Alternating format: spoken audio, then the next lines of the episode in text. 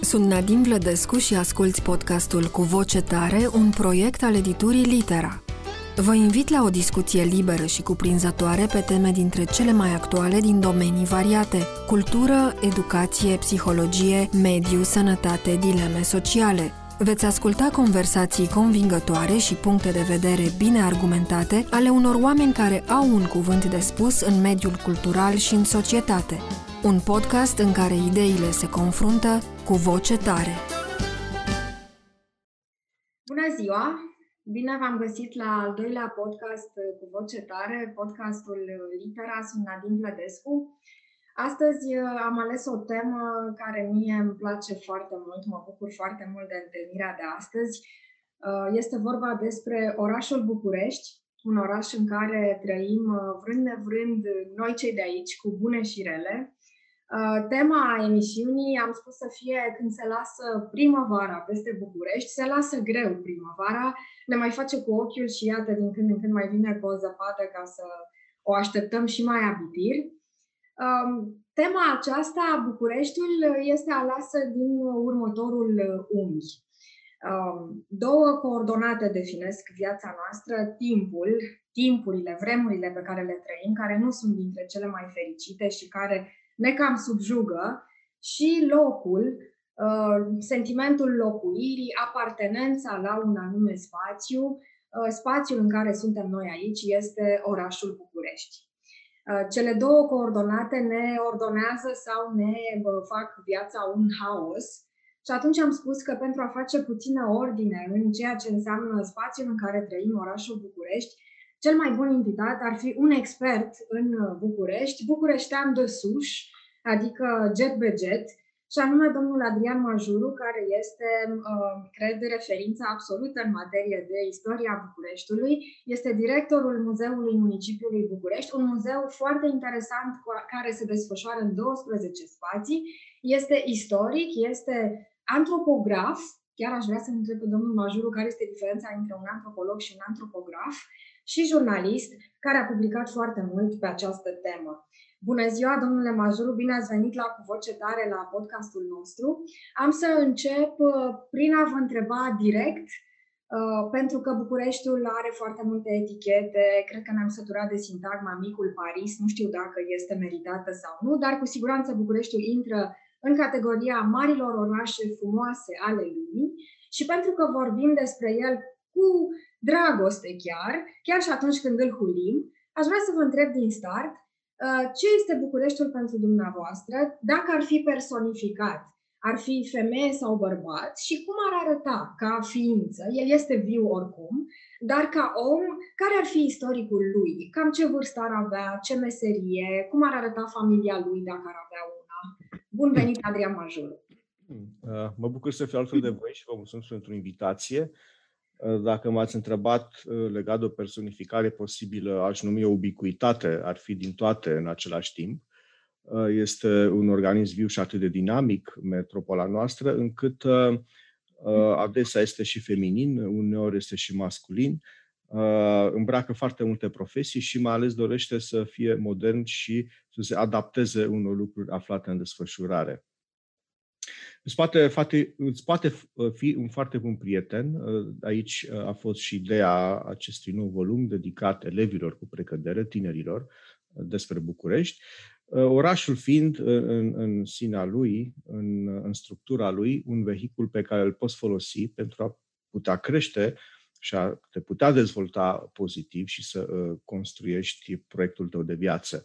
El îți oferă foarte multe instrumente de lucru, Evident, uh, multe dintre ele le cunoaștem și le uh, parcurgem pe măsură ce trec ani, cum este de pildă școala și toată curicula care o reprezintă, dar apoi sunt anturajele care anvelopează familia în care tu crești, uh, cel puțin în primii 20 de ani ești legat de familie foarte mult.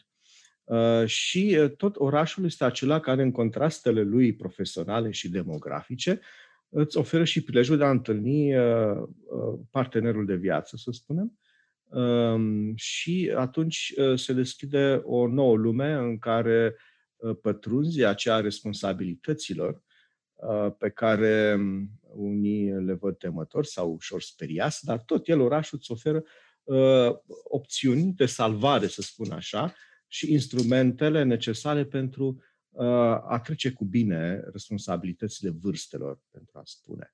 Prin urmare, este complicat să-l uh, introduci într-un algoritm și să vezi ce iese, pentru că în cele din urmă algoritmul îți va spune ia să vezi tu ce ecuație matematică, nu pot să ți-l definesc și să-i dau uh, un nume de persoană sau de, de roman sau de ficțiune sau non-ficțiune, așa, drept urmare, ia cum îl înțelegi și fă-ți-l, a, fă-ți-l uh, prieten cât mai repede cu putință. Este foarte diplomatic răspunsul dumneavoastră. Văd că ezitați dacă să-l evitați dacă să-l faceți bărbat sau femeie. Fiecare își alege cum privește Bucureștiul. Să spunem că este un androgin. Pentru mine ar fi o femeie Bucureștiul. Um, și poate uh, asta ar, ar explica și anumite uh, viziuni pe care le am asupra orașului, eu fiind bucureșteancă făcută, nu născută din timpul liceului și atunci discuția cu dumneavoastră este cu atât mai edificatoare pentru mine, pentru că nu știu cum este să crești și să te fi născut aici și Bucureștiul să fie casa ta și familia ta, vrând nevrând. Uh, cartea de care ați pomenit este Manualul de explorare urbană pentru elevi, Uh, București, o carte apărută la editura Litera și o carte foarte necesară. Uh, nu știu să existe așa ceva uh, până acum în curicula de care pomenați. Cred că fiecare oraș trebuie investigat și cunoscut, începând cu istoria lui, metodic, Uh, după manual. Acesta se dorește a fi un manual uh, foarte interesant uh, despre urbanistica Bucureștiului. Îmi place foarte mult sintagma de explorare urbană pentru că cuvântul urban îmi pare a fi performativ. El își conține în sine propria acțiune și atunci definește Bucureștiul ca ceva activ, viu, treaz. Dacă e să ne întoarcem pe fir la începuturi, Uh, trebuie să spun că, fiind târgovișteancă, am avut și eu un fel de complex de superioritate atunci când m-am mutat la București, venind din vechea capitală, în această nouă capitală la câmpie, care este haos și la început uh, am avut o reacție mică de respingere față de București, după aceea ajungând să-l iubesc cu patimă și fiind exasperată de foarte multe ori de el. Uh, cine este Bucur? De unde vine numele orașului și cum a fost el creat? Cu ce scop a apărut aici, în, în mijlocul uh, gerului și vijeliilor iarna și în mijlocul căldurilor uh, arșiței vara? Nu a fost întotdeauna așa. Evident, sunt mitologii, nu neapărat urbane, legate de începuturi. În afară de acea pe care o cunoaștem în limba albaneză există un sintagmă bucur ești, uh, tradusă prin frumos este. Așa numele orașului este uh, într-o altă limbă, într-o poveste foarte frumoasă și pozitivă. Uh, este, e adevărat, legat de un toponim foarte întâlnit în, în, în zona Munteniei, Bucur și Bucura, un toponim care nu neapărat de câmpie, este și colinar, îl întâlnim și zona montană a Munteniei, Așadar, uh, un nume întâlnit în, în zona medievală a istoriei noastre, foarte mult, uh, și uh, nu este deloc întâmplător să se fi legat un personaj aici la noi. Acum, această transhumanță era foarte prezentă până târziu în secolul XIX, pentru că uierii ardelen, dar nu numai ei, coborau pe cursul râurilor, care știm bine că ele se varsă în Dunăre și atunci traversează Valahia de la nord la sud, pentru că cele mai întinse pășuni, unde se puteau pierde câteva luni pe ani, erau în zona colinară de sub câmpie și în câmpie de-a dreptul. Și avem astfel de târle, cum se numeau, ale oierilor montani, uh, și în Bărăgan și în Burnaz, așadar în preajma Bucureștiului.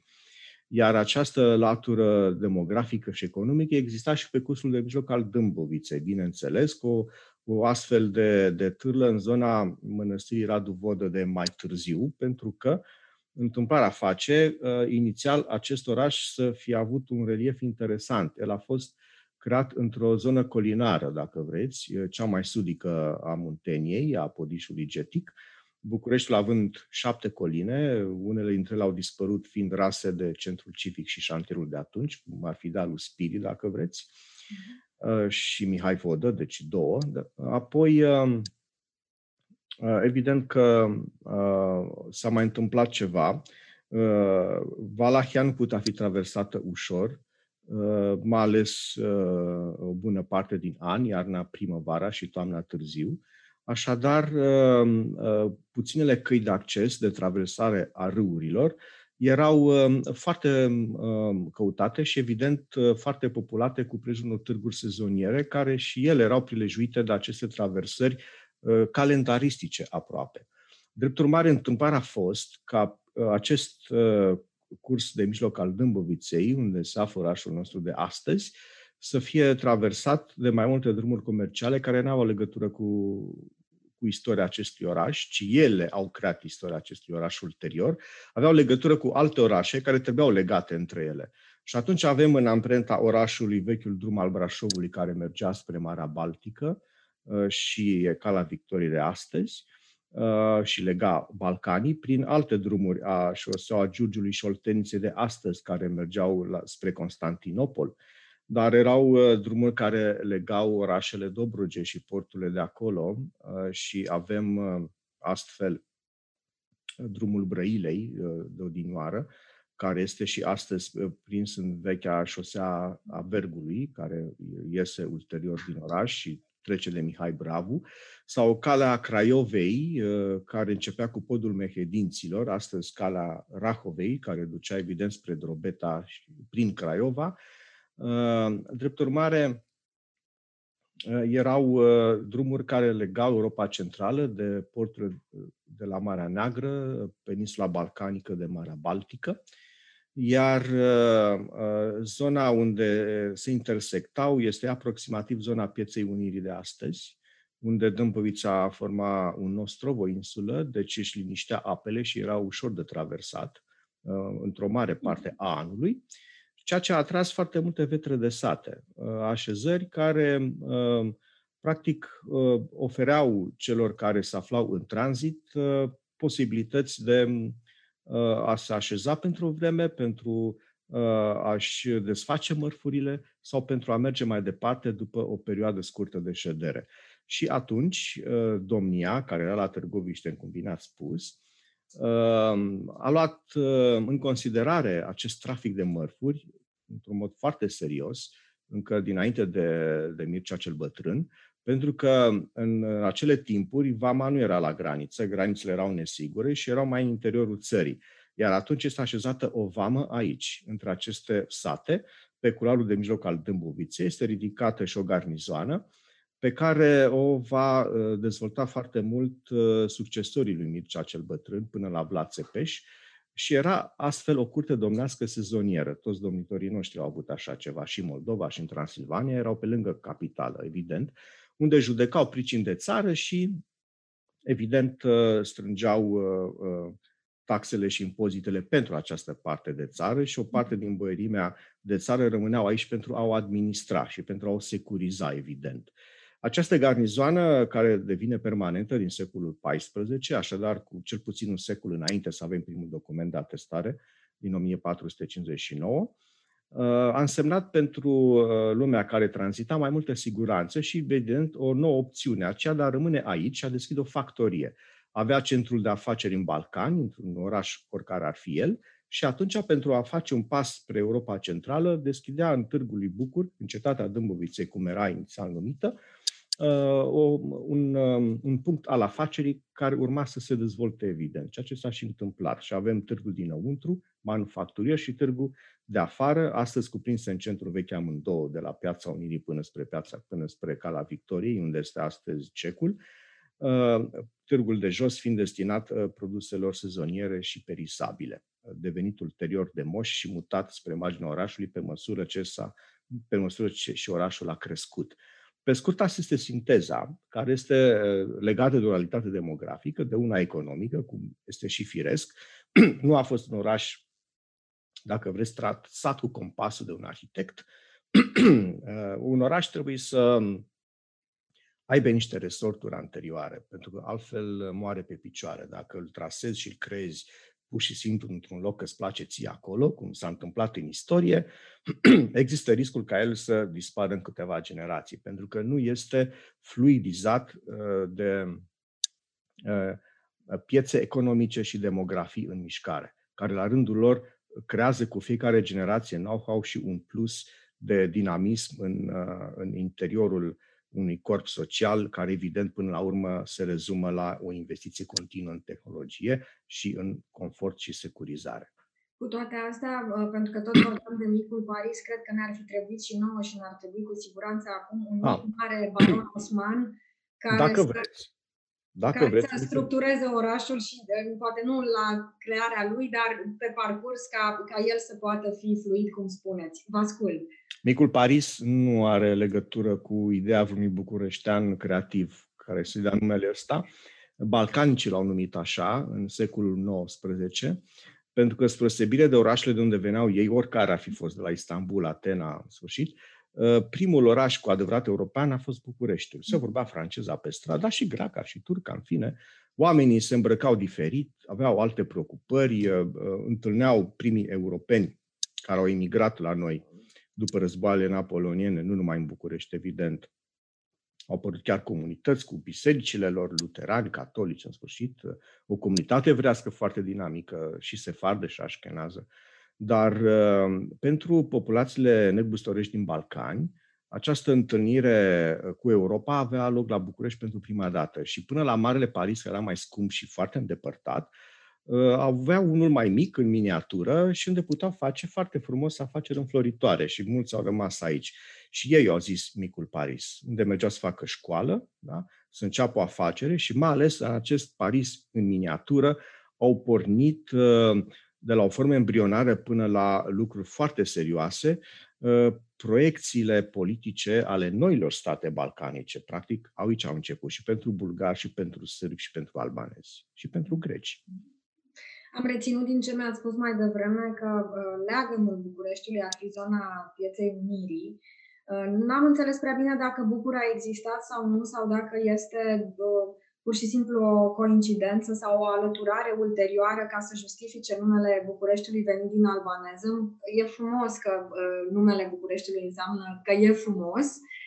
Că a existat un Bucur sau nu, rămâne așa un fel de personaj fondator, mitul lui Bucur întemeietorul.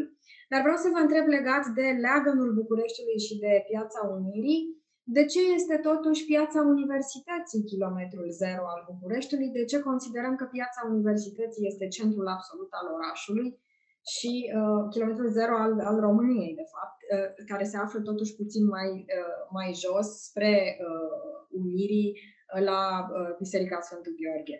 Kilometrul zero nu este nici la universitate, nici la Piața Unirii, este la Piața Sfântul Gheorghe, este și un Asta spuneam, acolo. Da. El a fost stabilit uh, după primul război mondial, în urma unor măsurători, uh, care au conferit uh, distanțe aproape similare, care au convers către acest punct. Mă refer la granițele României de atunci, est, da. est nord, sud. Și atunci au de acolo, de, din locul pieței Sfântul Gheorghe au fost apoi măsurate distanțele între capitale și alte localități. Dar, bine, asta este o chestiune, dacă vreți, nu neapărat ficțională, dar ca o poveste urbană foarte frumoasă. În fiecare țară există un kilometru zero, mm. bănuiesc, și acela mai mult mai puțin este într-o capitală. În Marea Britanie nu e, dar cu Meridianul a fost o altă poveste. Uh, avea un imperiu colonial uriaș și trebuia cumva să-l cartografieze și să calculeze foarte bine în ore și zile și săptămâni traseele. Uh, dar revenind în ceea ce ne privește, uh, povestea aceasta uh, datează așadar din anii 20 final și în 1935 este realizat și un monument acolo cu prilejul sărbării lunii Bucureștilor, inițiată de regele Carol al II-lea, un monument uh, care a fost demontat de noul regim după 1947 și readus la mijlocul anilor 90, uh, refăcut practic și montat în același loc printr-o uh, practic reconstrucție a lui în fond. Da, dacă Piața Unirii era inițial centrul comercial al exact. Bucureștiului, Piața Universității este acum, din punct de vedere simbolic, centrul Bucureștiului. Adică din punct de vedere intelectual se află universitatea, acolo se află vis-a-vis Teatrul Național și cumva toată, toate mișcările legate de istoria orașului Uh, se leagă și de piața universității. Să spunem că în ultimii ani se leagă mai mult de, de piața Victoriei, dar piața universității cumva rămâne simbolul. Am Ce înțeles de la universitate este locul de întâlnire și Am înțeles ideea. Pot să vă spun că sunt uh, mai multe poluri de atracție. În afară de cel economic, prin tradiție, care pleacă din piața Unirii și care e al negoțului, al comerțului, a fost un city bancar până la naționalizare, care era centru vechi. Erau foarte multe bănci pe străduțele alea, nu, erau puține restaurante și braserii și terase, erau în majoritate uh, uh, sisteme bancare, micuțe și mijlocii și câteva bănci mari. Unele bănci mici și mijlocii au dispărut cu totul, Banca Agricolă, uh, Banca de Scont, uh, Banca de Credit Urban, în fine, Um, care practic oferau credite nișat, numai pentru antreprenori în zona de agricultură, pentru cei care vreau să-și amenajeze o casă sau să o cumpere, dar atât, nu alte tipuri. Bun. Revenind, um, era un city bancar pe care noi l-am cam pierdut, era, și, era concentrat în această zonă până în zona universității uh, și uh, acum această zonă de city bancar se uh, um, dacă vreți, intră într-o poveste diferită, aceea a loazirului, a serviciilor. Sunt foarte multe hoteluri care se amenajează. În vechea bancă Marmoroș o să apare curând un hotel de 5 stele, de pildă, mm. dar și... Bun. Apoi, zona universității a fost, prin tradiție, o zonă a educației și a culturii, pentru că acolo a fost Academia Sfântul Sava, încă din veacul XVIII, început secol XVII final, înlocuită de Universitatea București, Palatul Academiei, cum era numită Uniunea Alexandrian Cuza, acolo erau toate facultățile, dacă vreți, și cea de medicină, până când uh, i-a fost amenajat noul sediu, unde este acum în cartierul Cotroceni, la începutul secolului 20. și a rămas așa, completat fiind această zonă a educației și culturii de Teatru Național, de Muzeul Municipiului București, care și are acolo sediu social prin Palatul Suțu, de pildă, uh, Uh, și apoi mai era, dar s-a pierdut un centru politic de, de uh, mare gravitație, Palatul Regal, până la 1947, pe Cala Victoriei. De aceea erau uh, majoritatea magazinelor uh, cu mare căutare și foarte diversificate în ceea ce privește conținutul lor comercial pe Cala Victoriei și cele mai renumite restaurante, terase, tot pe calea Victoriei, erau din Piața Națiunilor Unite până în uh, Piața Victoriei, unde totul practic uh, se încheia cu fostul sediu al Ministerului de Externe, Palatul Sturza, acum Palatul Victoria, sediul Guvernului, pe locul acelea, nu e aceeași imobil, bineînțeles. Însă uh, centrul de greutate s-a mutat, mai este acolo și acest centru de greutate este despărțit între doi poli mai mici Uh, zona um, executivă, care este în Piața Victoriei și ministerele care apoi învelopează până în Piața Palatului, uh, și uh, cealaltă cu zonă um, a Palatului Cotroceni, unde este sediul președinției. Dar în trecut erau mai adunate în, în interiorul orașului. Și un alt pol care nu exista înainte de 1989 este cel al noilor generații și al uh, corporațiilor care dezvoltă noi profesii și care este cumva, uh, dacă vreți, ca punct de plecare, într-adevăr, Piața Victoriei, dar nu e singurul loc din București unde uh, avem această dinamică a unui tip de demografie profesională care se manifestă, dar acolo este, și în împrejurimile Pieței Victoriei, este punctul de plecare al, al acestei noi dinamici uh, urbane pe care o are Bucureștiul din punct de vedere profesional și care nu exista înainte de 1989. În concluzie, acest lucru este benefic pentru că un oraș, ca un organism viu, trebuie să aibă uh, mai multe zone de reprezentare ca demografii profesionale și de interes civic și public uh, și trebuie în el să bată mai multe inimi, dar diferite, nu identice. E interesant ce spuneți cu uh, Bucureștiul cu mai multe inimi, pentru că asta înseamnă că este un oraș care iubește sau un oraș inimos. Uh, cum îl vedeți în comparație cu alte orașe din România, dar cu, și cu alte capitale din Europa sau uh, din lume? cu siguranță are o personalitate proprie, este un pic Frankenstein cu foarte multe părți și exact cum spuneți, cu foarte multe zone care s-au dezvoltat diferit și în ritmuri diferite. A venit uh, perioada comunistă peste București și cred că dacă nu a stopat dezvoltarea inițială, măcar a pus-o pe o altă șină.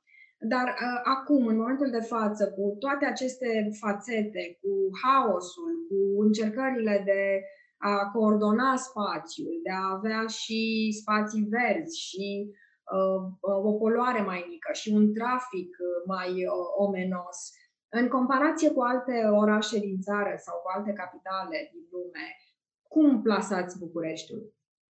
Păi îl plasez plecând de la primul subiect discutat între noi, acela al unui culoar de interes continental privind um, tranzitul mărfurilor, al oamenilor și al ideilor.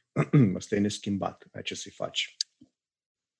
Pentru că e atât de vechi încât nu-ți poți închipui. Uh, acum 5.000 de ani, chiclimbarul din Marea Baltică cobora spre greci, spre orașele ionice și pe aici, printre altele. Bun. Uh, nefiind drumuri sau... Asta este. Bun. Revenind, față de orașele din Balcani, exceptând Istanbul, evident, care e o țară în sine, Uh, este uh, mult mai dinamic și uh, mult mai cosmopolit. Chiar dacă unii ar tinde să zâmbească malițios, aș vrea să aduc în favoarea acestui argument o altă realitate. Bucureștiul este în continuare, din perspectiva investitorilor străini, o platformă de um, previzionare și de mare amplitudine privind um, informațiile care trebuie culese și interpretate legate de uh, economiile din Balcani. Și astea se iau la București. Și aici, practic, uh, se întrunesc și uh, analizează aceste lucruri. Este o platformă economică a Balcanilor, lucru care a fost treptat conturat încă din veacul al XVIII-lea, și dinamica demografică, dar și profesională, uh, oferă celor care vor să dezvolte aici uh, fie uh, profesii de nișă, fie noi industrii, uh, opțiuni de perspectivă, pentru că, uh, pe de-o parte, sunt foarte mulți tineri care vor să se îndrepte către asta și este, pe de altă parte, uh, o mână de lucru calificată pe care o ai la îndemână constant, pentru că se alimentează an de an. Uh, în, în Balcan nu prea întâlnești lucrul ăsta în orașele de acolo, mai ales că sunt, în general, țări um, ușor dezurbanizate, dacă vreți. Orașele sunt mai mici și legăturile dintre ele uh, nu sunt uh, foarte dinamice. Sunt aproape liniare sau monoindustriale. Însă, față de un oraș occidental, uh, Bucureștiul nu cred că trebuie pus în comparație, are lucruri care nu-l așează acolo, dar are lucruri, pe de altă parte, care îi oferă o perspectivă foarte bună. El în 1939 era uh, comparat cu un oraș occidental fără rezerve, uh, iar orașul românesc, uh, la începutul secolului 20, avea un miez urban, oriunde n-am uitat din Mehedis până în Botoșani, comparabil cu un oraș mediu din Occident. Pentru că totul, până la urmă, să știți, este legat de oamenii care locuiesc aceste orașe. Dacă ei devin cosmopoliți, mai vorbesc o limbă străină și uh, uh, iubesc foarte tare dorința de a se perfecționa continuu în această viață, pe ideea că tot timpul trebuie să înveți ca să-ți fie bine și să nu ieși din confortul pe care ți-l dorești pentru tine și cei dragi ție, atunci punctul de plecare este pozitiv și uh, decalajul este diminuat. Nu este numai prin școală și reforme, este până la urmă și prin alegerile pe care noi le facem. Iar dacă dintre aceia care sunt în continuare plecați uh, vor reveni și vor dezvolta uh, într-un, într-un alt oraș, nu neapărat orașul de unde au plecat, în țara lor, uh, aducând evident cu ei un comportament schimbat, o mentalitate constructivă și pozitivă, Uh, și, evident, uh, un, un capital de cunoaștere, de informație și comportament, atunci lucrurile se vor schimba, iar masa critică va readuce orașul românesc și societatea românească uh, către o zonă pe care noi am pierdut-o printre degete, unor destul de agresiv în primii ani ai regiunii comunist până prin 1964. ați vorbit despre regimul comunist referitor la București. Uh, nu au avut în intenție, evident, să, să, să distrugă acest oraș până la cutremurul 1977.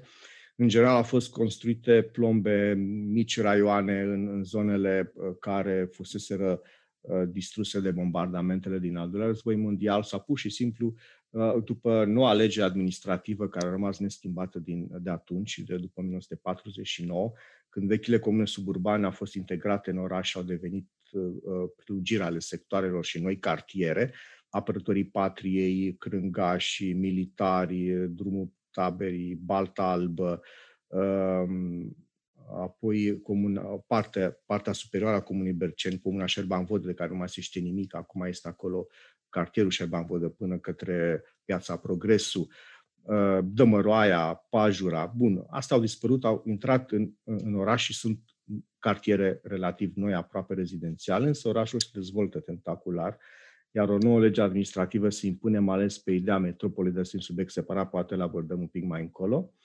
Uh, momentul în care București va deveni metropolă pe ideea interbelică, care însemna următorul lucru, în conjur capitala cu centură verde lată de la 3 până la 6 km, Uh, ceea ce este în interior mai modifici, conservi și îmbunătățești, iar dincolo de această centură, care este a loazirului și a ciclismului, a echitației, ce doriți dumneavoastră, sporturi urbane, în sfârșit, apare noul oraș, da?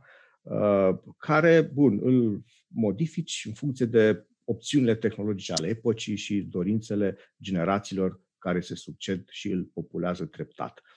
Uh, asta ce înseamnă? Asta înseamnă că Marele Județ Ilfov dispare, Uh, județul Ilfov nu este sectorul care îl avem astăzi. Este vorba de un județ mult mai extins care cuprindea Giurgiu și vestul județelor Ialomița și Călăraș. Concepția era următoarea și uh, era foarte inteligentă și era aproape pusă în aplicare și comuniștii au ținut cont de ea când au creat Regina București după 1949. Uh, este vorba de faptul că pentru a dezvolta acest oraș după cum el își urmează cursul, nu îl spune cineva, vezi te duci colo-colo, el singur se dezvoltă așa trebuie să ai culoare spre Dunăre, că de-aia prima cale ferată a fost cu Filaret Giurgiu. Da? Au gândit-o. Deci Giurgiu și Oltenița se dezvoltă dacă Bucureștiul se dezvoltă. Este inevitabil asta. Iar orășelele astea, gen Buftea, Chitila, mai nou, până către Urziceni, vestul județului Alomița, asta fără București mor. Deci, na. Este vorba de un, un, o zonă fluidă a unor demografii care flanează, circulă, tranzitează, locuiesc într-o parte și lucrează în centru și tot așa. N-ai cum să oprești acest lucru, mai ales de acum încolo. Și atunci uh, se pot uh, crea industrii locale de mare efect, de la agroturism până la industria alimentară și industrie ușoară de îmbrăcăminte, încălțăminte uh, sau referitoare la unele servicii care sunt necesare pentru oamenii care încep să migreze către această zonă și pe care o vor popula și vor dinamiza micile orașe, uh, printr-o, revin, o politică uh, care să, să susțină această strategie pe termen lung, pentru că înseamnă uh, noduri noi de cale ferată și modernizarea lor, cel puțin încă două aeroporturi, porturi la Dunăre, cu opțiunile de navigații pe Mostiștea și un canal care să lege partea de est a București, apropo de Gara Bor, cum era gândit cândva și care ducea spre Constanța. Uh, este, practic, un serviciu integrat ca strategie, iar dinamica pe care au gândit-o în interbelic și pe care regimul comunist au preluat-o până la un punct, um, era pe cursul orașului. Când se fracturează lucrul? Lucrul se fracturează printr-o dublă greșeală care a făcut regimul comunist sub Nicolae Ceaușescu. Sistematizarea, care practic a distrus un, un corp omogen al orașului, dintr-o dorință de a impune ideologic, uh, și asta e o altă poveste și e bine să nu se revină vreodată la ea în istorie, uh, un regim într-un singur spațiu cu, cu toți servitorii, ministere, da, slujbași, da. da. slujbași. La, la ștergerea cartierului Uranus și la mutarea acolo a centrului... Nu mai, nu mai da. și Zvor Mihai Vod în sfârșit. A centrului uh, exact. comunist, cu piața Asta mai... și cu Casa Poporului. Asta, asta la prima vedere. În a doua vedere, profunzimea mai tragică, pentru că au mutat o populație urbanizată de două, trei generații din aceste zone către periferii, da. a spart omogenitatea ei, că era omogenitate legată de profesii, de comportamente, de mentalitate, de preocupări. Ea mergeau la operă, aveau tot felul de instituții prin zonă care au dispărut. uh, prin sistematizare, mai în zona Parcului Zbor de astăzi. Și uh, această fracturare a întors orașul undeva, nu știu, undeva la începutul secolului XIX. Da. Deci a fost foarte abruptă. Și ce au adus în loc? Oameni de pretutindeni care, rog, iau în centru, coborau frumos și se plimbau pe cala Victoriei în 10 minute, dar nu i-a modelat și nu le-a schimbat comportamentul, că nu avea instrumentele necesare dedicate acestui lucru. Uh, bun, acum poți să vindeci pe relând ideea uh, pe care am mai enunțat-o, uh, separ orașul vechi, da? îl conservi, ai o zonă tampon, unde nu mai intervii și lași natura și te împrietenești cu ea, da? Că asta a fost și ideea salbelor de lacuri care au fost amenajate de municipalitate în 35 și 40, că nu erau deloc amenajate de la uh, Cernica în dreapta și stânga sus până uh, dincolo de, de lacul Herăstrău, mm. care de fapt e rul Colentina, dacă vreți. Și uh, era primul segment care trebuia împădurit și după aia trebuia să se coboare stânga-dreapta spre Jilava, unde să se unească și n-a mai fost să se întâmple. Uh, drept urmare, uh, asta este perspectiva și este foarte interesantă, chiar dacă uh, ar însemna aproape o generație de efort comun, am putea avea cu adevărat atunci un pol regional de forță economică. Da, spuneați că sunt două, două motive pentru care s-a întâmplat lucrul ăsta. Primul a fost sistematizarea comunistă și cel de-al doilea legat de uh, populația urbană care a fost mutată în mutată, exact, structurarea da, da. demografică prin uh, eliminarea unei populații urbane, uh, uh, un număr foarte mare de oameni, care dădeau omogenitate profesională și demografică din perspectivă urbană acestui oraș. E foarte deci, important ce, ce spuneți că uh, oamenii sunt cei de fapt care definesc orașul. Întotdeauna. Că ei sunt cei care fac uh, ca orașul să fie viu și uh, ați pomenit de mai multe ori de comportamentul orașului și de comportamentul oamenilor și aș vrea să vă întreb cum stăm în București la capitolul comportament din toate punctele de vedere. Pentru că în comparație cu alte orașe din țară, de exemplu, legat și de întrebarea precedentă, există Uh, această idee că uh, Bucureștiul este o soră sau un frate mai mic sau mai mică, uh, prost crescut sau prost crescută. Ardelenii, de exemplu, sau brașovenii, sau moldovenii din Iași, să spunem, sau din alte orașe mai mari, au un fel de, să nu-i spun chiar dispreț, se uită cu puțină condescendență la București și au cel puțin această Uh, oroare de a veni să se mute aici, de a locui aici în acest haos. Traficul este oribil, oamenii sunt aroganți, uh, nu există politețe, nu există calm, nu există empatie, e foarte greu, pierzi foarte mult timp.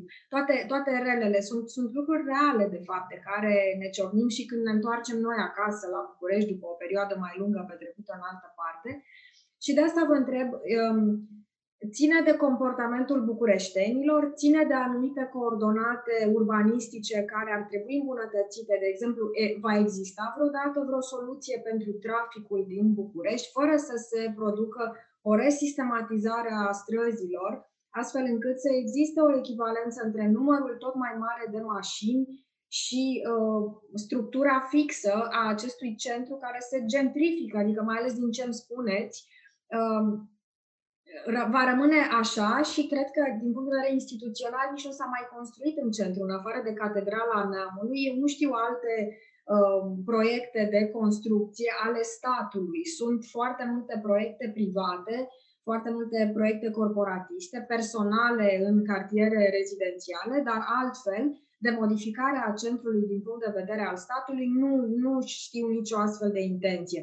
Deci, revenind la comportament, este justificată atitudinea uh, altor români din alte zone ale țării față de bucureșteni și față de București? Să le luăm pe rând. Da. Orașul ăsta n-a fost așa uh, tot timpul. Referitor la, la Transilvania și la zonele învecinate, Crișana, Maramureș, Banat, uh, orașele s-au dezvoltat în jurul unor burguri, uh, cetăți sau așezări fortificate, Uh, și în, asta în perioada medievală, iar ulterior, după Maria Tereza, uh, care sistematizează toate orașele din Imperiu, deci din partea asta de țara noastră, uh, apare o lume care se schimbă și se deschide, dispar zidurile, mai ales după Iosif al II-lea, împăratul. Uh, iar uh, în ceea ce privește vechiul regat, unde zonele rămân nesigure o lungă perioadă de timp, uh, până la mijlocul secolului XIX, a tot exista lumea amestecată.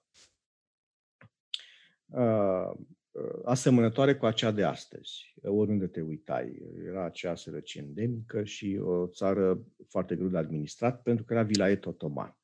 Noi scăpăm de asta abia la 1878, de atunci suntem liberi. Acum, comportamentul citadin nu a fost obținut dintr-o dată. De aceea Spiru Hare spunea, cum arată școala astăzi, mâine va arăta și țara. Carol al doilea, care era, Carol I, iertați-mă, regele Carol I, care era de concepție germană, școala evoluționistă fiind acolo structurată, spre de Cuza, care era fidel școlii franceze și anume administra țara prin decrete de sus în jos și a face reforme rapid, s-a și impus asta pentru că era un decalaj uriaș între noi și Europa atunci, la mijlocul secolului XIX. Carul revine, continuă reformele, însă așteptând și construind instituții și pregătind oameni care să implementeze reformele. Și revin la Spiru Haret și comportamentul citadin. Uh, când o reformă este um, pentru modificarea organismului național și este implementată treptat până în cel mai îndepărtat sat, unde există o școală, uh, timpul de așteptare este până la 35 de ani. Atunci vezi rezultatele. Da? Până atunci trebuie să păstrezi un echilibru să nu fie țara ocupată, să fie administrată coerent, fără puseuri de nervozitate, da? să fie o constantă a liniștii și a siguranței și a confortului, atât cât se poate. Și investești căi ferate, știu, și o drumuri, șosele, școli, instituții de tot felul, da? Și oameni care să vorbească frumos, în primării, în, la școală, în inspectorat, etc. Mă refer la epoca respectivă. și atunci avem, peste 35 de ani, anul 1900. Și dacă te uiți la fotografiile oamenilor anonimi luați pe strada iurea în sfârșit uh, și uh, le vezi chipurile și le pui alături de un chip din anii 60-70, apare o, o diferență uluitoare uh, între un om care are un orizont în privire legat de viitorul lui și celălalt care nu știe încotro să privească mai întâi și este, trește sub presiune. Da? Nu are o deplină libertate, dar decide pentru profesia lui și pentru destinul lui. Ascultați cu voce tare, un podcast al editurii Litera.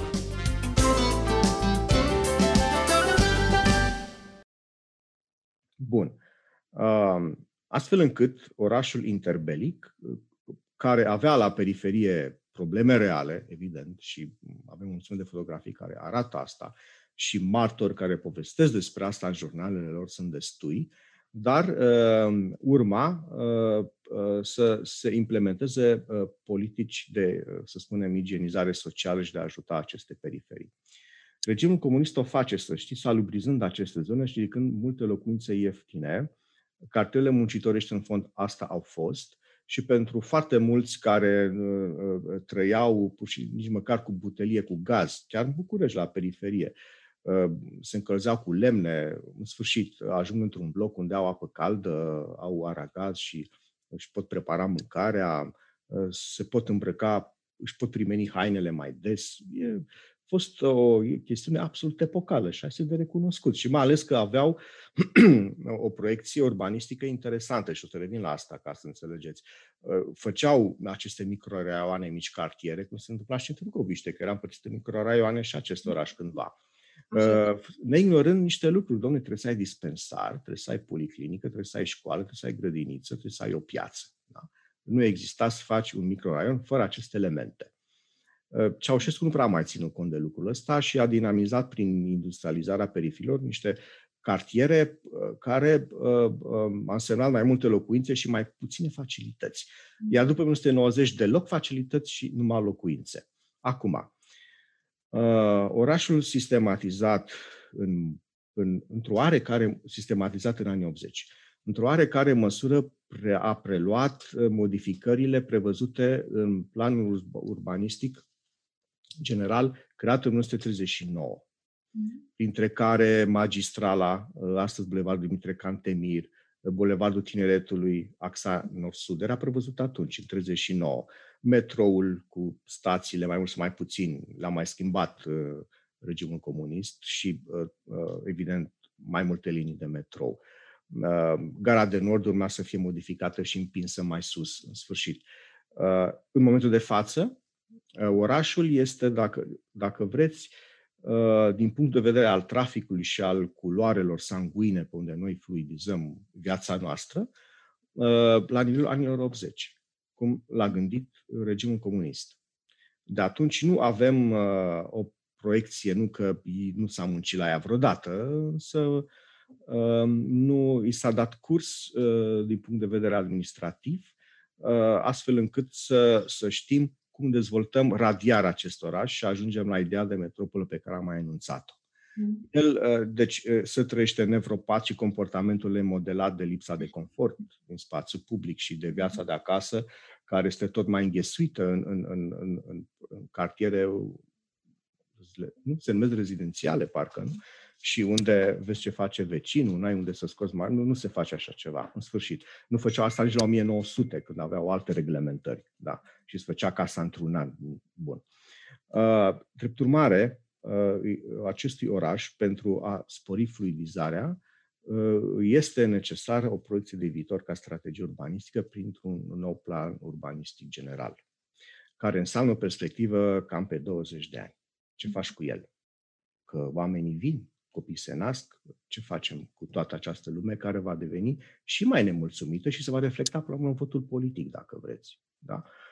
Uh, orașul încă nu este ajutat din acest punct de vedere. Nu avem o strategie în ceea ce privește să se dezvolte. Da? Este un adolescent care a devenit obraznic, dacă vreți să folosesc cuvântul ăsta, uh, pentru că nu este ascultat.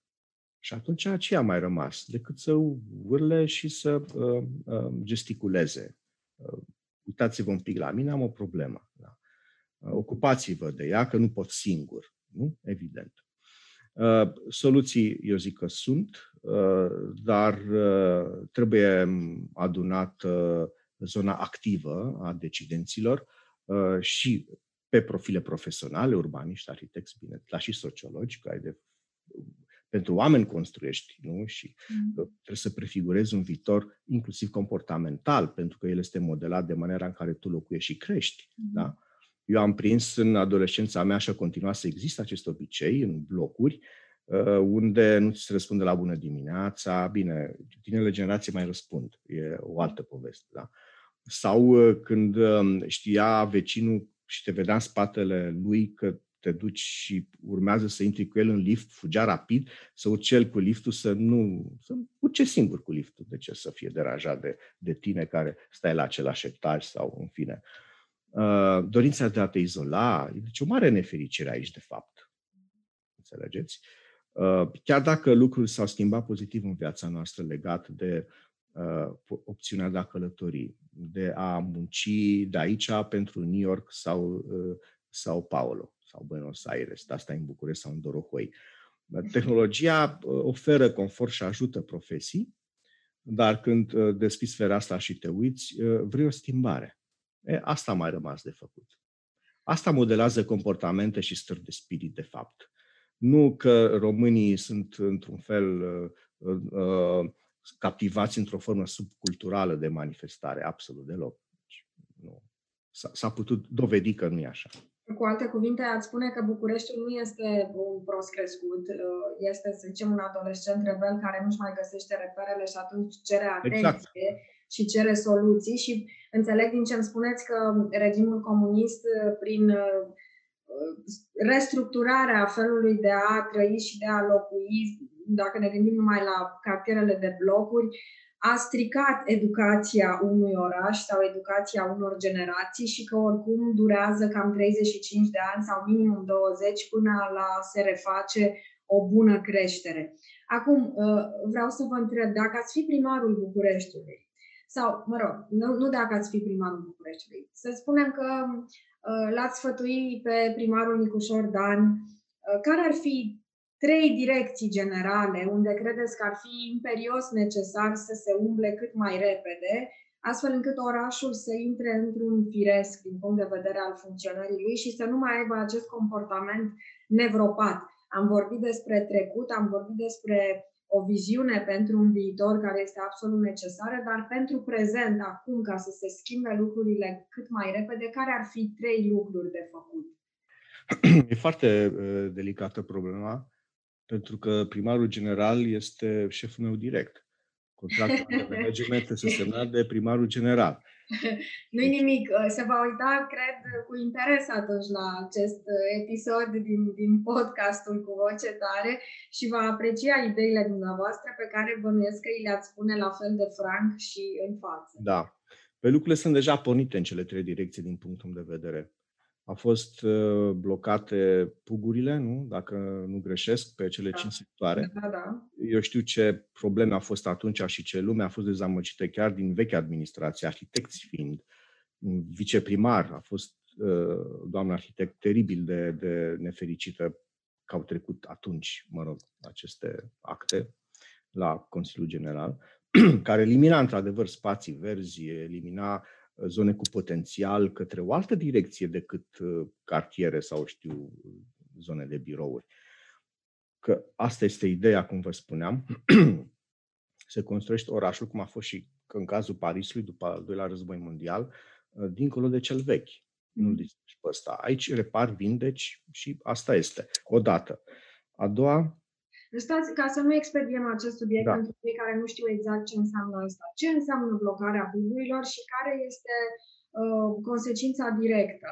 Și de ce au fost uh, unii nemulțumiți din, din rândul specialiștilor, din rândul arhitecților? Să explicăm da. pe scurt ca să se știe exact despre ce vorbim. Tocmai pentru, uh, pentru ideea pentru care s-a revenit pentru a fi blocate, Uh, salvându-se uh, zone cărora li se puteau da potențialul cuvenit. Defluidizarea traficului, de loazir, care înseamnă nu numai spații verzi, și zone de sport urban, dacă vreți, um, și uh, apoi opțiuni de salvare a unor clădiri monument, pe, alături de care nu ridici alte lucruri. Le da. trebuie să respire, să le poți vedea din, în fine au o zonă de protecție pe care trebuie să respecti, care înseamnă niște sute de metri distanță, înțelegeți? Bun, sunt și detalii care mie îmi scapă, că nu sunt nici arhitect, nici urbanist și nici în mijlocul problemelor, dar este un lucru bun. Uh, iar um, uh, o altă direcție uh, asupra căreia trebuie să se aducă vindecare este aceea a investițiilor, care ele trebuie continuate și trebuie continuate um, din punctul meu de vedere oferind tuturor prilejul să intervină și să ajute. Tocmai uh, din acest punct de vedere, uh, apariția companiilor municipale a blocat opțiunile altora de a veni cu soluții mai bune. Vă dau un singur exemplu, de exemplu Palatul Voivodal Curtea Veche, care a fost predat unui antreprenor care e o companie municipală, nu mai știu cum se cheamă, că sunt multe, cam pe același profil, și acest sit arheologic unic în București ar fi trebuit să fie deschis ca un muzeu foarte modern și uh, multifuncțional luna viitoare. Mm. Au trecut trei ani. Oh. Iar uh, acolo s-a lucrat cam 10% în ăștia trei ani. Da. Uh, în sfârșit, uh, pe mine m-a surprins de ce vechea administrație n-a inclus acest proiect Uh, prin finanțare europeană. Mm.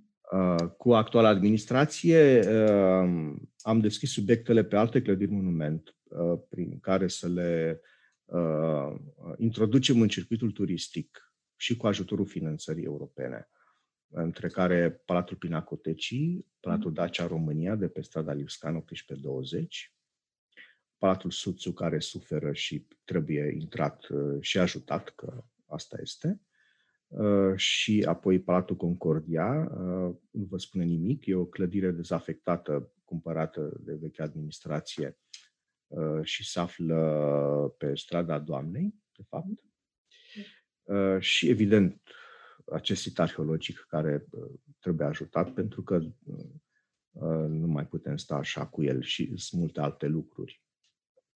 Așadar, ideea de a investi și de a fi creativ și de a participa cu asumare atunci când ai o idee sau un lucru despre care poți povesti din interiorul profesiei tale și a opțiunilor tale de dezvoltare personală. Ceea ce este un lucru foarte bun și este al doilea pornit. Al treilea este transparența, față de care am toată gratitudinea, pentru că așa am, cel puțin din poziția în care mă aflu, opțiunea de a comunica direct și deschis despre lucrurile care ne preocupă și instituțional, bineînțeles, în primul rând, astfel încât să legăm dinamica acestui oraș pe modificare de comportament și mentalitate prin cultură, care la rândul ei de conținut educației, că n-ai cum altfel, înțelegeți. Și în dinamica asta trebuie să lucrezi sincron. Sunt hărți suprapuse, nu le iei separat, că nu sunt sertare în acest oraș pe care le tragi, oprești un sertar, nu mai merge traficul și faci altceva. Nu trebuie să le privești holistic și în perspectivă îndepărtată, da? dar și în același timp. Abordarea holistică este întotdeauna un motor pentru vindecare, doar că în București trebuie făcute atâtea mutări pe atâtea uh, table de șah, încât este absolut necesar să ai o viziune.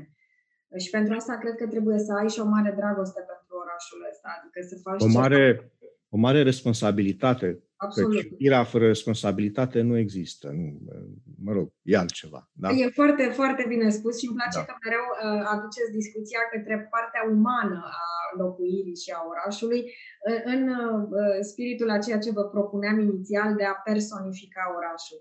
De asta vreau să vă întreb acum care este locul dumneavoastră preferat din București sau zona sau de care vă leagă poate un sertăraș cu amintiri și care este un loc uh, unde ați vrea să se mai schimbe ceva ca să devină unul din locurile preferate? Locuri preferate mi-e greu să aleg.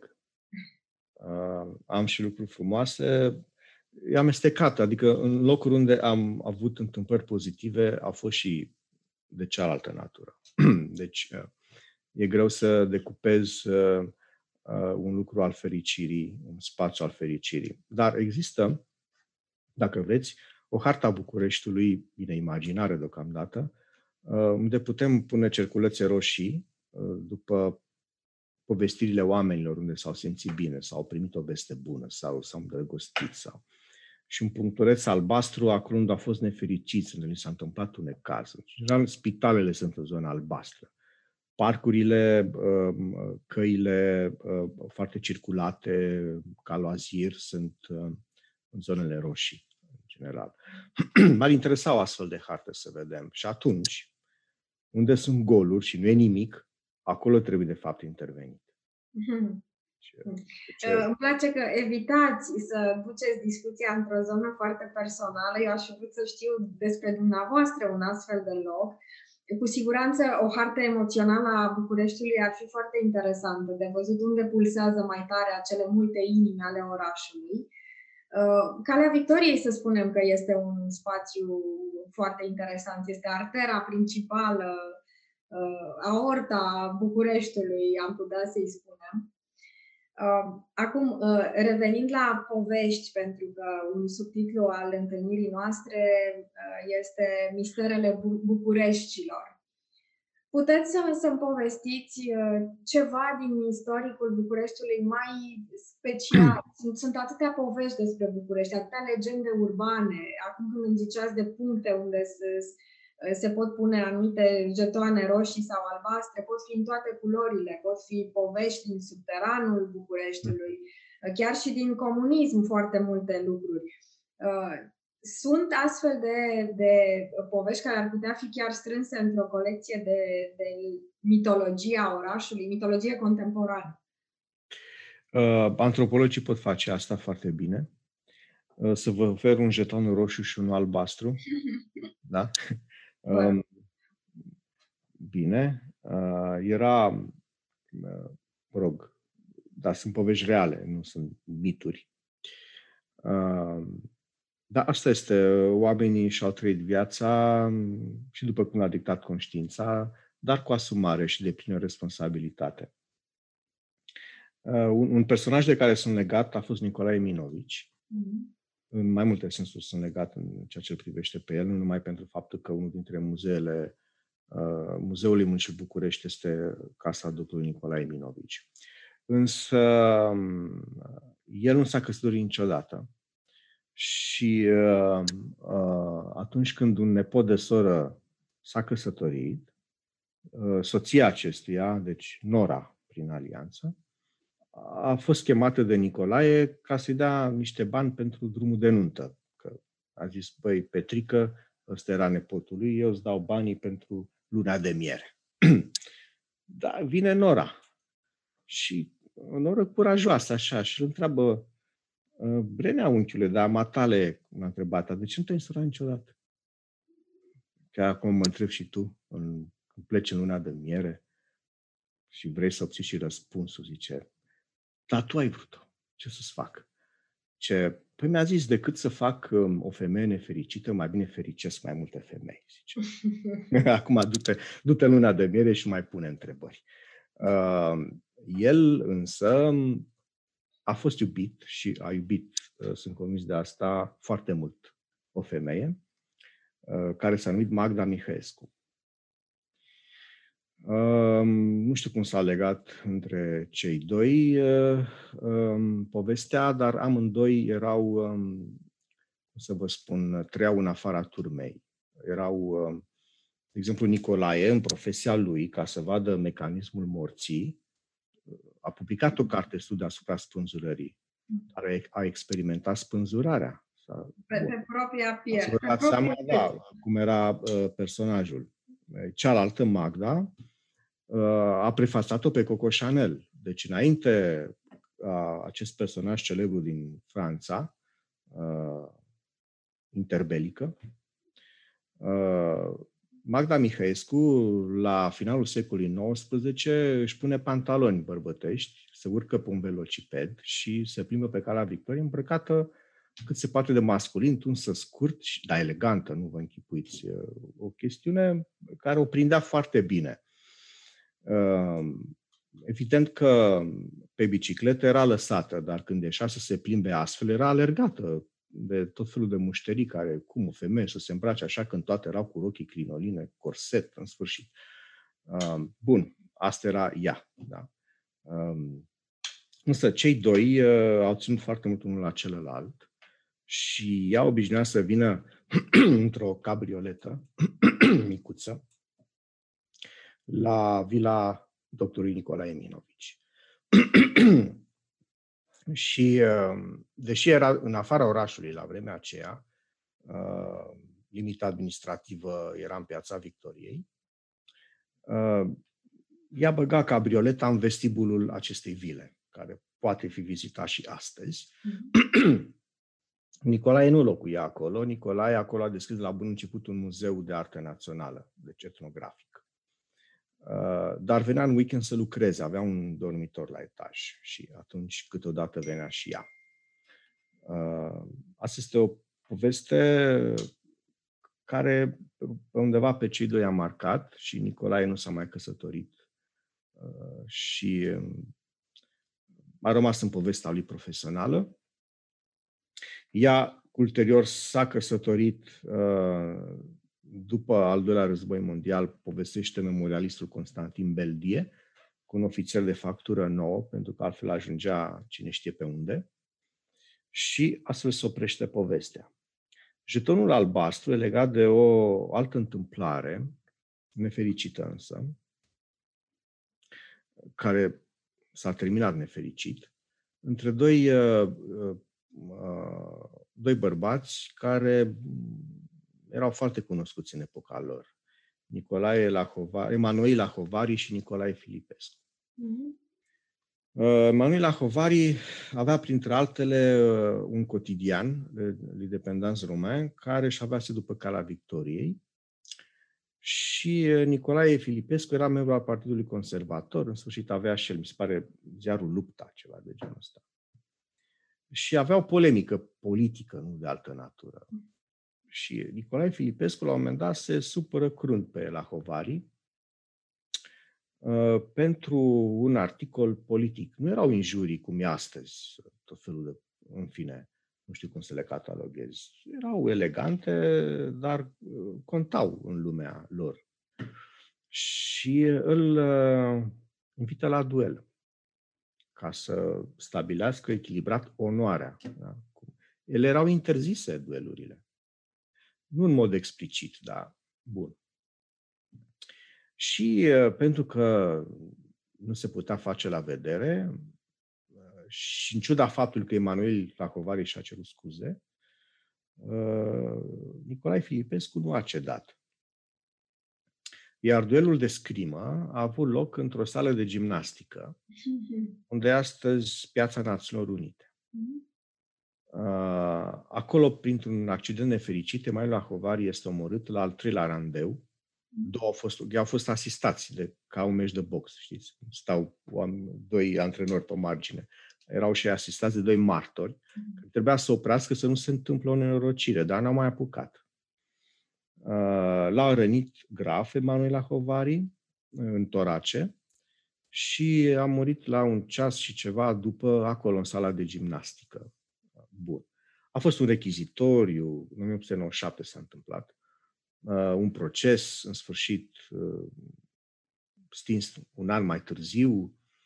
Nicolae Filipescu nu a făcut închisoare, bineînțeles, dar, în fine, a avut niște repercusiuni din punct de vedere social și politic asupra lui. Uh, iar ulterior, văduva, fosta soția lui Mihai Lacovari, a ridicat un cenotaf pe locul unde el a fost omorât și el este prezent și astăzi în Piața Națiunilor Unite. Este fântâna Emanuela Hovari. Hmm. Foarte interesante poveștile. Mulțumesc că ne-ați povestit, mai ales cea de-a doua. Nu, nu știam de... Adică um, istoria Bucureștiului este marcată de familii și chiar voiam să mă întreb mai da. devreme când am, am pomenit de uh, jetoane roșii și albastre, de povești de iubire, de povești nefericite.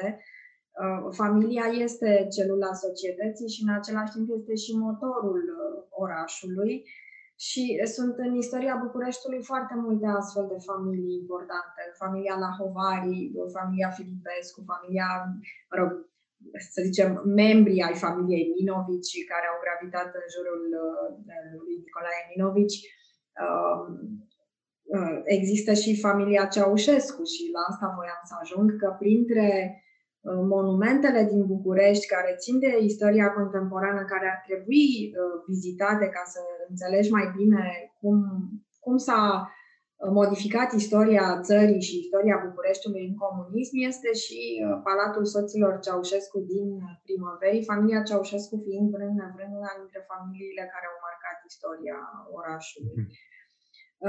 Cum vi se pare această casă. Bănuiesc că ați vizitat-o, casa Ceaușescu. Nu, n-am vizitat. N-ați vizitat-o. Nu e mai mult decât o casă de vacanță la nivelul caselor care se fac astăzi. Nu vă închipui cine știe Nu ce. din punct de vedere arhitectural, pentru că este într-adevăr un monument al chiciului și, deși conține obiecte foarte valoroase, uh, luate disparat, uh, puse la un loc, uh, sunt mult prea mult și în stilul pe care îl știu. Dar ca Uh, studiu antropologic este, e de văzut. Adică e interesant de văzut care era spațiul vital al soților Ceaușescu, mai ales că a fost uh, o interdicție atâta timp de a te apropia de tot ce însemna intimitatea lor. Întorcându-ne la familiile dinainte, um, care ar fi, să spunem, cele care au marcat uh, istoria Bucureștiului și care au o influență prin istorie până și în ziua de astăzi. Toate aceste palate pe care mi le-ați pomenit poartă numele lor. Bun, acum unii au fost scritori, alții au fost și filantropi. Da. da. Din fericire. Păi, da. Sunt foarte mulți. N-aș putea să exclud pe nimeni, că n-am cum. Uh-huh. Familia Simu a lăsat o colecție și muzeu demolat de regimul comunist. Da. Bun. Familia Elias a construit un spital, a lăsat active bancare. Sunt foarte mulți care și-au lăsat uh, averi uh, și um, conturi bancare eforii spitalelor civile de care nu știm nimic astăzi. Sau eforiei școlilor civile. Mm. Aceasta a fost entități, uh, niște ONG-uri, dacă vreți, fundații. Da. Apărute pe la 1830-1840 și care au uh, coexistat cu ministerele de resort. Ele existau înainte să existe un minister de resort al sănătății, respectiv al învățământului, și care au uh, construit și au întreținut școli din donații și oferau burse uh, elevilor meritoși, care nu aveau bani să-și plătească taxele, pentru că în învățământul românesc nu era învățământ gratuit, decât clasele 1-4, pe care trebuia să-ți plătești sau primeai burse, erai bursier. Bun. Uh, Minovici, ce să vă spun, uh, Nicolae cel puțin a lăsat municipalității un muzeu, uh, a oferit averea sa în bani, deci în active bancare și proprietăți Comunei Băneasa sau Academiei Române sau Societății Salvarea, pe care l-a înființat în 1905, tot ca o entitate privată. Ambulanța București de astăzi este copilul societății Salvarea și, cum îi spune și numele, era o societate, un ONG care a trăit din resurse private până la naționalizare, când a devenit ceea ce știm astăzi. Mm. Spurdul, de fapt, e inventat de Minovici, numai că nu existau elicoptere la 1905. El este mm. cel care aduce pentru prima dată medicul în ambulanță. El a luat modelul după cel de la Viena, de acolo medicul stătea în spital și spitalul se închidea la ora 2, cum era și în România, de fapt. Și l-a zis, nu putem face așa ceva, trebuie să existe serviciu de urgență și el îl creează. Pentru prima dată la București, prin Societatea Salvarea. Medicul mergea în urma ambulanței, care erau birge cu cai, după apar și automobilele, pe biciclete cu trusa de salvare. Mm-hmm. El, da? Uh, iar Societatea Salvare avea cameră de gardă pentru prima dată în România. Non-stop. Și erau voluntari nu erau bani să-i plătești. El, mă rog, și locuia deasupra, într-un apartament. Toată viața a făcut asta, de fapt, pe lângă poziția de medic legist și director al, al Morgii Bucureștilor. După care, el este cel care înființează și cu asta închid primul spital de urgență din Europa. Uh, dacă scoatem Rusia sovietică, primul a fost la Moscova, de fapt, sub Stalin făcut, dar al doilea la București, în 37 de Nicolae, lângă Societatea Salvarea în Parcul Izvor. Iar sub comuniști avem camere de gardă și în spitalele pe care le cunoaștem astăzi astfel. Bun, au fost oameni care au inovat în viața lor și uh, au sacrificat multe, nu e vorba aici de ce lucruri lăsate, ci de lucruri întâmplate pentru care au pus umărul. Uh, sunt oameni care ne-am amintit foarte puțin. Ștefan Minovici a înființat din nimic facultatea de chimie. Uh, și profilul de chimie organică în învățământul nostru universitar și facultatea de farmacie care nu exista, separat-o de medicină, în fine. Uh, apoi um, um, un alt uh, profesor universitar, Francis Kreiner, a creat școala de antropologie de la București, un institut care poartă numele astăzi în curtea facultății de medicină, a universității, de fapt, Carol Davila și este cel care a dezvoltat la București um, catedra de anatomie. În sfârșit, uh, ideea era următoarea și revin la ideea haretiană. Uh, atunci când uh, te îndrepți către maturitate și încerci să faci performanță, trebuie să forțezi un pic șansa ca să adaugi un pic mai mult decât generația precedentă, să crezi, Uh, să adaugi sau să crești ceva nou. O instituție, uh, un domeniu, un profil uh, și, evident, să ajuți pe ceilalți care cresc în spatele tău. Asta este vasul comunicant. O, um, cum să vă spun, la 1890, de pildă, o recomandare scrisă de învățătorul de, de sat către un liceu reședință de județ, aflat într-o reședință de oriunde, Tecuci, Galați, era județul, să luăm județul care nu mai există, Tutova, cu reședința la Tecuci. Da? Mm. Bun. Uh, într-un stat îndepărtat Ivești, un elev învață foarte bine în, în clasele 1-4, că asta era, și învățătorul face o recomandare către liceul din Tecuci să-i ofere bursă, că merită. Și a fost cazuri când elevul acela micuț a bătut la ușa liceului și a dat directorului scrisoarea, că era primit, ce cauți tu bă astăzi și i-a aruncat de portar. Nu stă pasnicul de vorbă cu tine, dar atunci îl primea directorul școlii. Mm-hmm. Avea această recomandare și vorbea tata ca un adult aproape. Ce bun, recomandarea te recomandă, dar trebuie să vedem ce știi. Da? Și aduna o comisie de profesori pe disciplinele esențiale și urma un interviu, cum dăm astăzi în corporații. Mm. Și uh, dacă dovedea cunoaștere, conform recomandării, intra cu bursă, patru ani. Îi plătea școala. Uh, da? La alt nivel, dacă erai la facultate și erai bun, recomandarea semnată de Minovici sau de doctorul Severeanu sau de Grigore Tepopa, în sfârșit, unui uh, coleg din Germania sau Franța, îți deschidea automat ușa ăluia și erai primit să-ți coordonezi o teză de doctorat sau să-ți continui studiile. Mm. Nu mai dădea echivalări și lucruri de genul ăsta. Uh, aceste culoare au fost fracturate și pierdute aproape de tot după 1947. Nu le mai avem astăzi. Mm.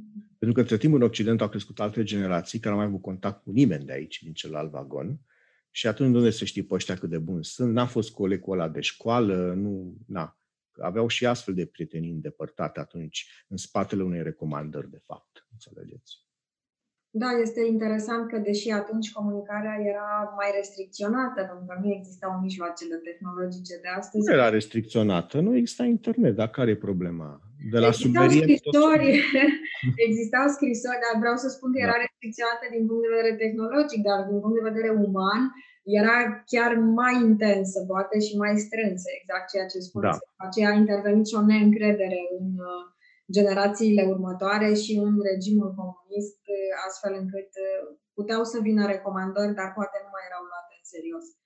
E fascinant să vă ascult vorbind, mai ales despre un subiect care vă pasionează atât de tare și care și mie mi este drag. Bucureștiul are foarte, foarte multe fațete. Aș vrea să vă mai întreb uh, care ar fi două promenade prin București pe care le-ați recomanda nu numai într-un manual de explorare urbană a elevilor sau liceenilor, ci oricui. Și celor care locuiesc în București și poate trec zilnic pe lângă anumite clădiri sau pe anumite străzi și nu știu exact ce s-a întâmplat acolo sau ce poveste interesantă ar putea afla, dar și celor care vizitează Bucureștiul ca turiști, fie ei români sau nu. Sau să spunem două promenade care vă sunt dragi dumneavoastră. Am înțeles. Aș alege uh, un drum numit Bucureștiul Patriarhal, uh, pe care uh, l-am începe în fața Hanului Manuc, mm-hmm. unde avem niște lucruri pe care le știm, Biserica Mâna Vestire, Hanul Manuc și Curtea Veche, uh, Piața Sfântul Anton, a pușcăriei vechi. Mm-hmm. Am traversat Piața Unirii și am intrat pe 11 iunie, pentru pe unde au trecut revoluționarii noștri, sub protecția mitropolitului de atunci, pe vechea uliță Filaret al doilea. Uh, și uh, apoi uh, ne-am continuat drumul pe lângă Parcul Carol și am vizitat aceste vechi cartiere ale marginii de oraș de la 1900 pentru că apoi uh, să ne întoarcem uh, de la Piața Regina Maria pe bulevardul omonim spre Piața Unirii, uh, fără a ignora pe bulevardul Șerban Vodă Biserica Sfântul Spiridon Nou, un stil neogotic, foarte interesantă și una de cele mai înalte clădiri din București la 1900. Și Biserica zisă Flămânda, din vechime, pe bulevardul Cantemir. Este foarte vizibilă dinspre acest bulevard, de fapt. Liceul Șinca e în capătul bulevardului Șerban Vodă, de fapt cel vechi, că el se continuă după aia spre Belu, neignorând și acest uh, cimitir, care uh, datează de la mijlocul secolului XIX, dintr-o lege dată de Cuza, prin care, în 1963, a solicitat mutarea tuturor cimitirilor din oraș în afara lui, cum era și firesc, și atunci uh, a apărut cimitirul Belu, și catolic, și um, evanghelic, și creștin ortodox, dar și există și un cimitir de rit sefard în Da. Um, Ăsta este Bucureștiul patriarhal. Aș mai alege Bucureștiul negustorilor și aș pleca din zona Palatului Cercului Militar și aș coborâ pe cara Victoriei spre centru vechi. În fața magazinului Victoria a fost Lafayette. Aș face stânga și aș intra pe Lipscani uh, și aș continua drumul uh, apoi uh, prin piața Sfântul Gheorghe, spre Biserica Sfântul Gheorghe Nou, aș intra pe cala moșilor, n-aș ignora Biserica Răzvan, care este sub nivelul străzii și practic reprezintă nivelul de călcare al secolului XVIII în jurul bisericii. Uh, și aș continua drumul pe cala moșilor până spre strada Negustori uh, și nu aș ignora strada Mântuleasa cu biserica omonimă, pe care uh, m-aș întoarce pe bulevardul Carol I, regele Carol I spre universitate și din nou cercul militar. Sau putem face invers și să ne întoarcem pe calea moșilor, unde, în direcția respectivă de mers pe stânga, spre Piața Unirii, se află Biserica Sfântul Gheorghe vechi, care nu e veche, este amplasamentul vechi.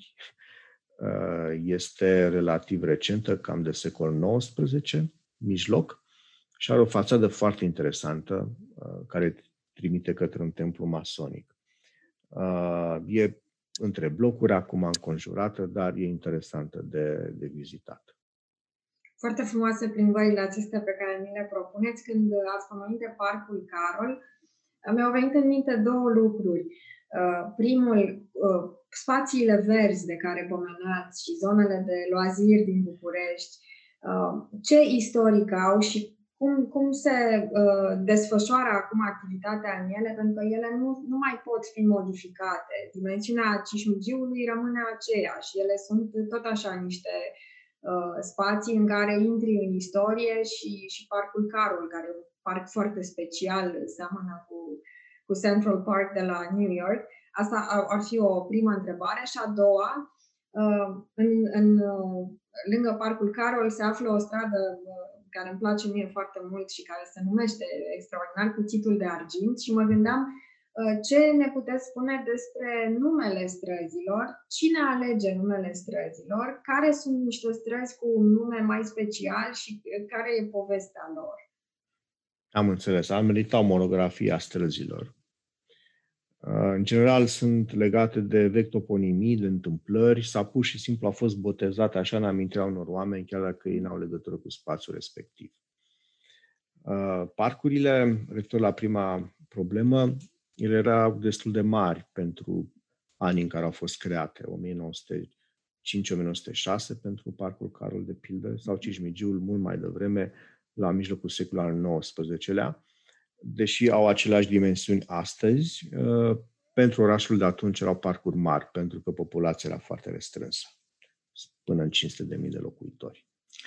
Uh, bun, uh, revenind, ceea ce vrește cuțitul de argint, Ehm, nu este neapărat o legendă. Biserica a avut acest nume, ea e prima care apare acolo în marginea parcului, de fapt, și este restaurată și are uh, uh, varianta de astăzi, uh, de la începutul secolului 20.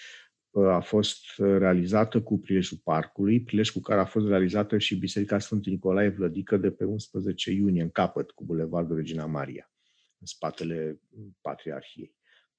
Bun. Uh, este, revenind la cuțitul de argint, un spațiu al unei maharale vechi, uh, Bărbătescu Nou, nu știu de ce se numea așa, uh, și această uliță era cea care traversa de la est la vest acest cartier de margine al orașului București. Bun, numele străzilor, în general, pentru această parte de oraș, uh, au fost uh, altele în vechime. De exemplu, în centru vechi, uh, ulița aceea ducea spre Curtea Domnească, cum era ea numită uh, la 1799-1800, devine ulița nemțească, pentru că erau magazine uh, cu profil occidental mai degrabă, nu neapărat germane, ulița germană, care devine smârdan după ce noi obținem independența. Ca să vedeți schimbări. Ulița cea mare devine Lipscani prin uh, românizarea numelui orașului nemțesc Leipzig, pentru că negustărimea de acolo angrosistă mergea la Marele Târg Oriental pentru marfă și o aducea aici, nu neapărat numai germană, ci cam de prin toată Europa. Drept urmare, este și o dinamică a toponimiilor în privința străzilor. Regimul comunist a schimbat uh, radical numele bulevardelor și străzilor. S-a revenit în 1990 la denumiri vechi sau altele, de pildă, știți? Mm. Uh, de exemplu, Ion Șule a devenit în 1 decembrie 1918 sau uh, uh, Bulevardul Regina Elisabeta s-a numit uh, într-o perioadă 6 martie și tot așa. L-a scărcat Argiu cu Ana Pătescu și, în da, general, da. arterele mari au fost rebotezate de uh, comuniști uh, ca să modifice istoria. Dar sunt foarte multe străduțe necunoscute care și-au păstrat uh, denumiri foarte pitorești și fiecare dintre denumirile acestea ascunde o poveste dacă forezi. E posibil. Da aș, aș prefera ca discuția noastră să dureze mult mai mult. Din păcate, v-am ținut destul de mult. O ultimă întrebare aș avea legată de București. În urmă cu câțiva ani, cred că acum patru ani, am văzut o expoziție foarte frumoasă pe care ați organizat-o la Palatul Filipescu Cesianu, uh, Vârstele Memoriei, despre București ah. și despre uh, ce ce însemna să trăiești în București pe, pe capitole, familia, spațiul public, spațiul privat, intimitatea. Și uh, e foarte interesantă și foarte bine făcută expoziția aceea. Uh, iar la sfârșitul parcursului prin uh, clădire exista o masă oglindă cu multe sertare, pomeneați mai devreme de sertare, în care Uh, se găseau obiecte legate de anumite teme, speranța, amintirea, dragostea.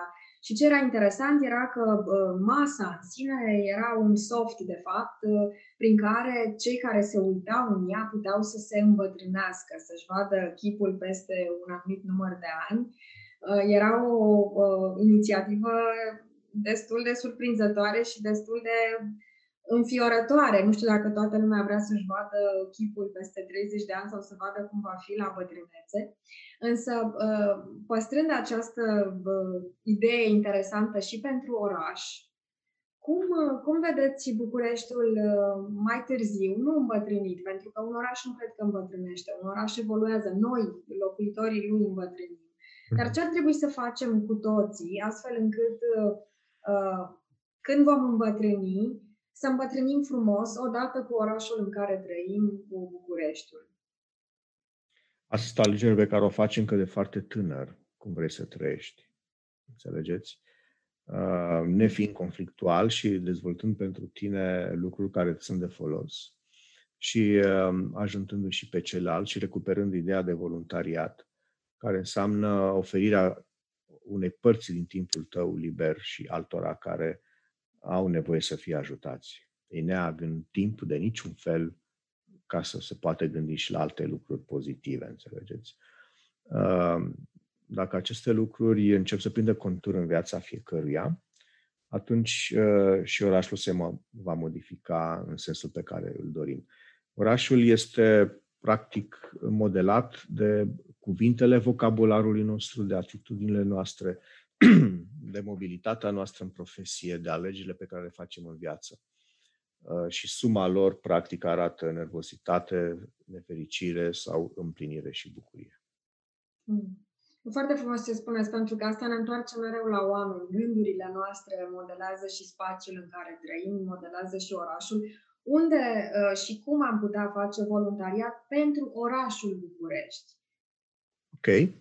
Uh, noi avem uh, nevoie de voluntari și facem câteodată chemare pentru asta și o chemare la proiecte în fiecare toamnă, astfel încât în spațiile noastre comunitatea, prin uh, um, reprezentanții ei, să poată organiza fie expoziții, fie conferințe, fie ateliere și astfel lumea se cunoască. Uh, dar sunt uh, foarte multe ONG-uri care au nevoie de voluntariat.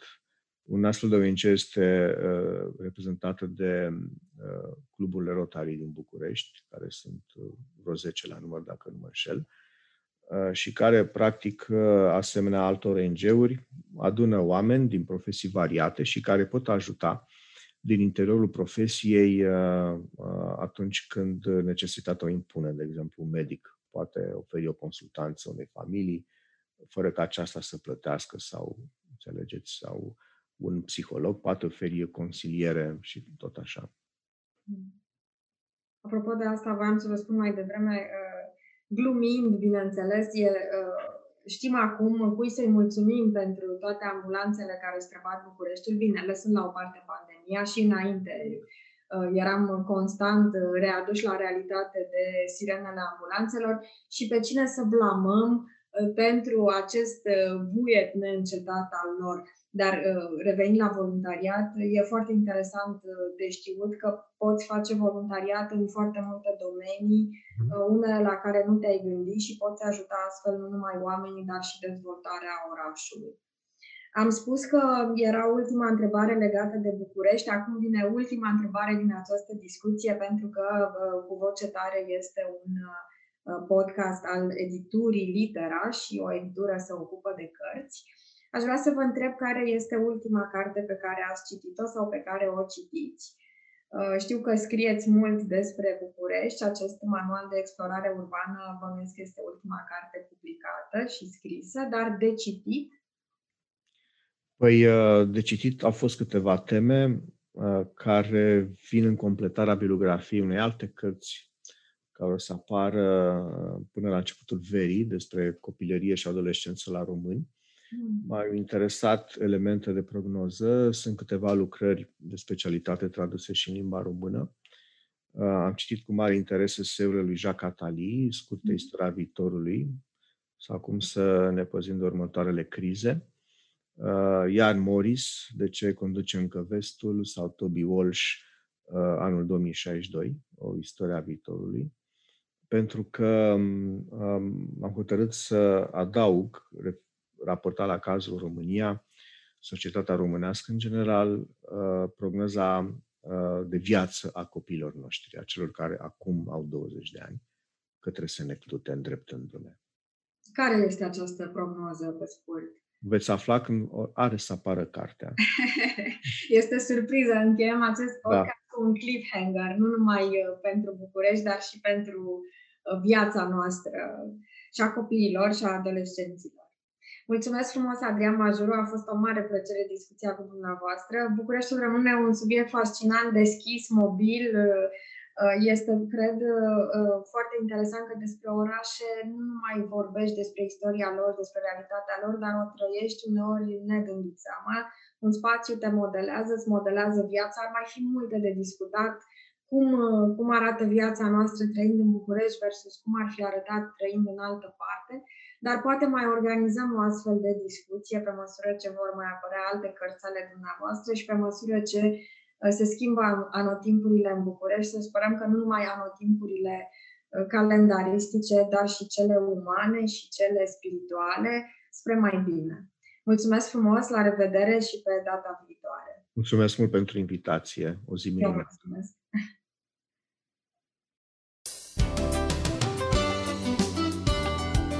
Ați ascultat Cu Voce Tare, un podcast litera cu Nadine Vlădescu și invitații săi. Podcastul cu voce tare poate fi ascultat pe Spotify, SoundCloud, iTunes, Apple Podcast, Google Podcast, pe canalul de YouTube al editurii Litera și pe blog Litera.